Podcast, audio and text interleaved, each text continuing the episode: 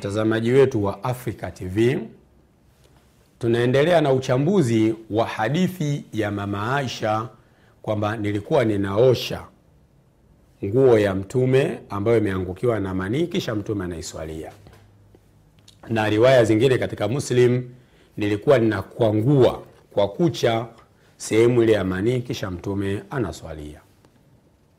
Historia ya mama Aisha anasema Alimamu Sanaani, hiya ummu lmuminin, ni mama wa Waislamu.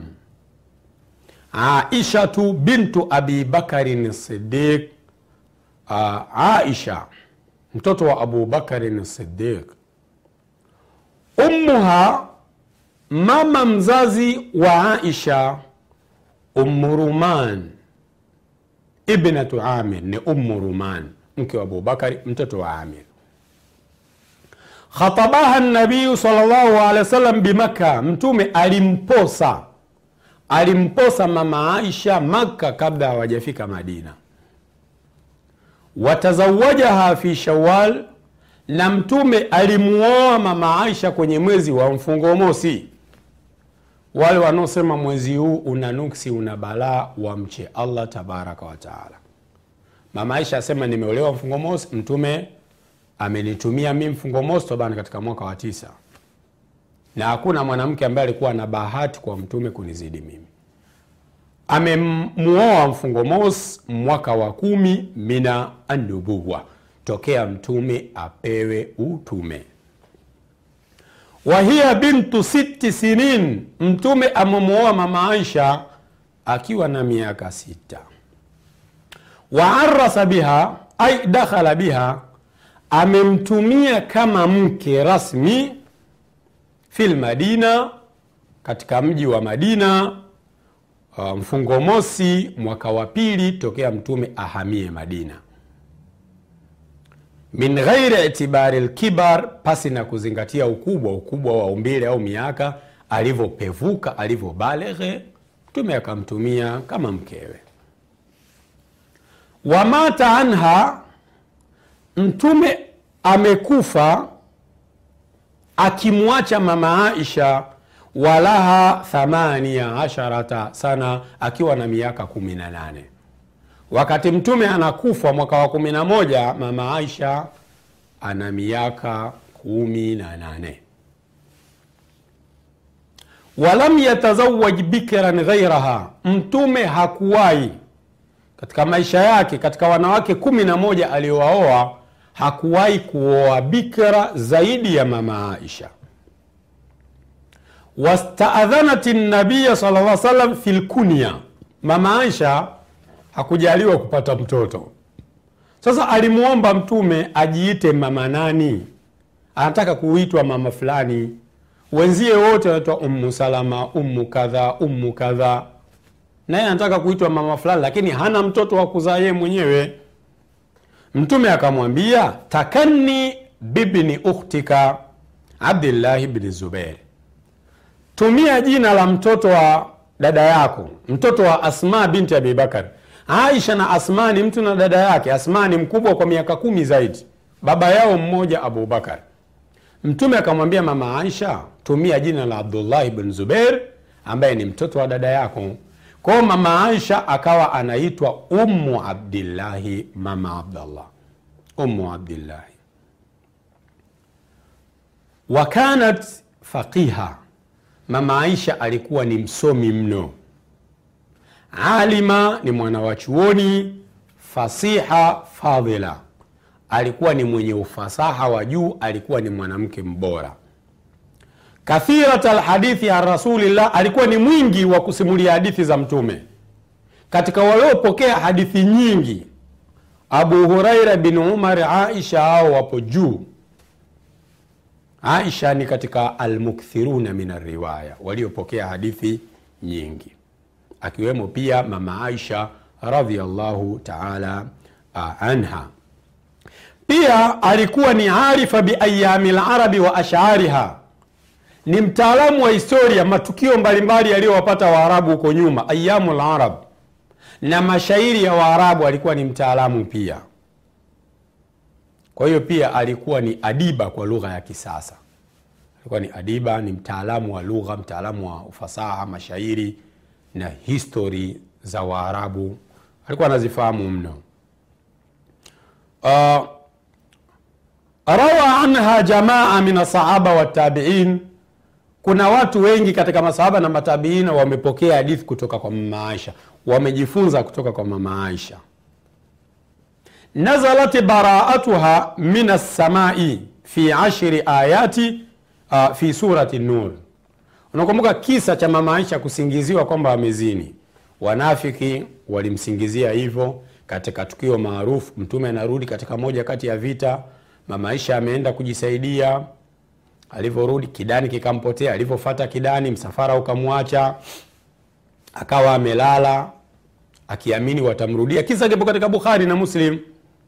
Nyuma ya msafara kulikuwa kuna sahaba Safwani bin. Alivyofika pale hakuongea maneno mengi, inna lillahi wa inna ilaihi rajiun.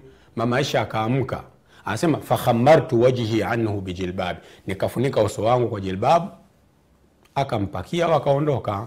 Wanafiki wakatumia nafasi hiyo kutangaza kwamba wamezini na nini, kisa kirefu maarufu. Kwa hiyo Mwenyezi Mungu aliteremsha aya kumi katika surati Nur za kumsafisha mama Aisha.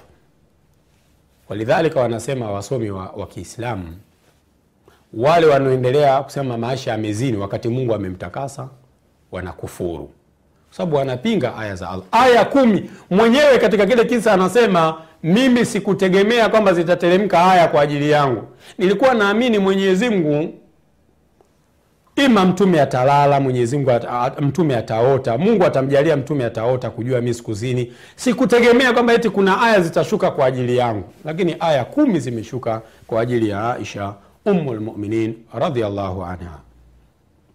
Uh, tuufia Rasulullahi sallallahu alaihi wasallam, mtume amekufa Madina. Ah, tufia Rasulullah, mtume amekufa fi baitiha kwenye nyumba ya mama Aisha na amezikwa ndani ya nyumba ya mama Aisha. Mtume amefia ndani ya chumba cha mama Aisha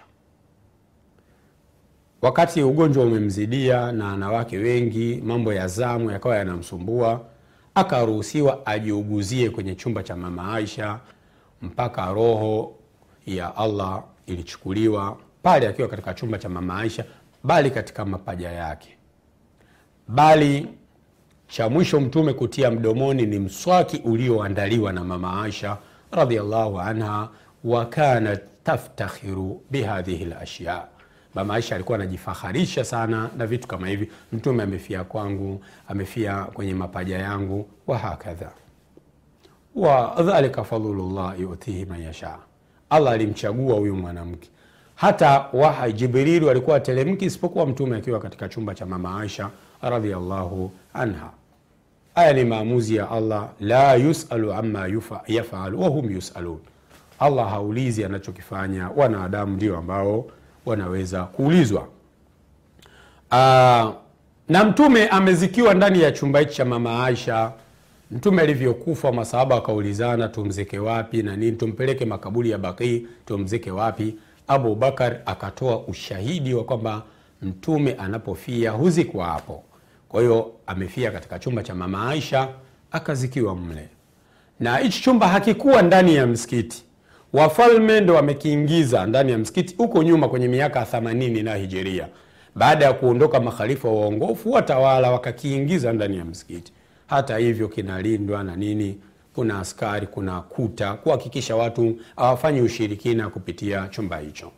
Lakini kilikuwa kipo nje ya mipaka ya msikiti. Hata baadhi ya makhalifa kama Uthmani walipotanua msikiti hawakutanua upande wa kile chumba, lakini walivyokuja watawala katika daula al kama sikosei, baadhi yao wakaingiza kile chumba ndani ya msikiti, na maulamaa walikataza mno, walitoa maelezo yao ya kidini, lakini watawala ni watawala, wametumia nguvu ya utawala kwa wamekiingiza ndani ya almasjidu Uh, Annabawi na inakatazwa kuswali katika misikiti ya makaburi isipokuwa msikiti wa Madina. Shekhe Albani katika kitabu Tahdhiru Sajid min itikhadhi lquburi masajid ameelezea kwamba msikiti ule, wanawachuoni wanasema tunaruhusiwa kuswali kwa sababu kuna thawabu za ziada. Mtume amesema kwa hiyo watu wakikatazwa kuswali katika msikiti ule kwa sababu la kaburi lile maana yake ni kwamba uh, watazikosa zile thawabu ambazo allah tabaraka wataala amezialia katika msikiti ule wa, wa mtume sallallahu alaihi wasallam uh, mama aisha radhiallahu anha wamatat bilmadina amefia katika mji wa madina mwaka wa 57 wasomi wengine wa histori wanasema uh, 58 ilikuwa ni usiku wa jumanne uh, zikiwa zimepita siku 17 za mwezi wa ramadhani katika mwaka huo. Wadufinat bilbaqii akawa amezikwa katika makaburi ya baqii lgharqad wasalla alaiha abu huraira.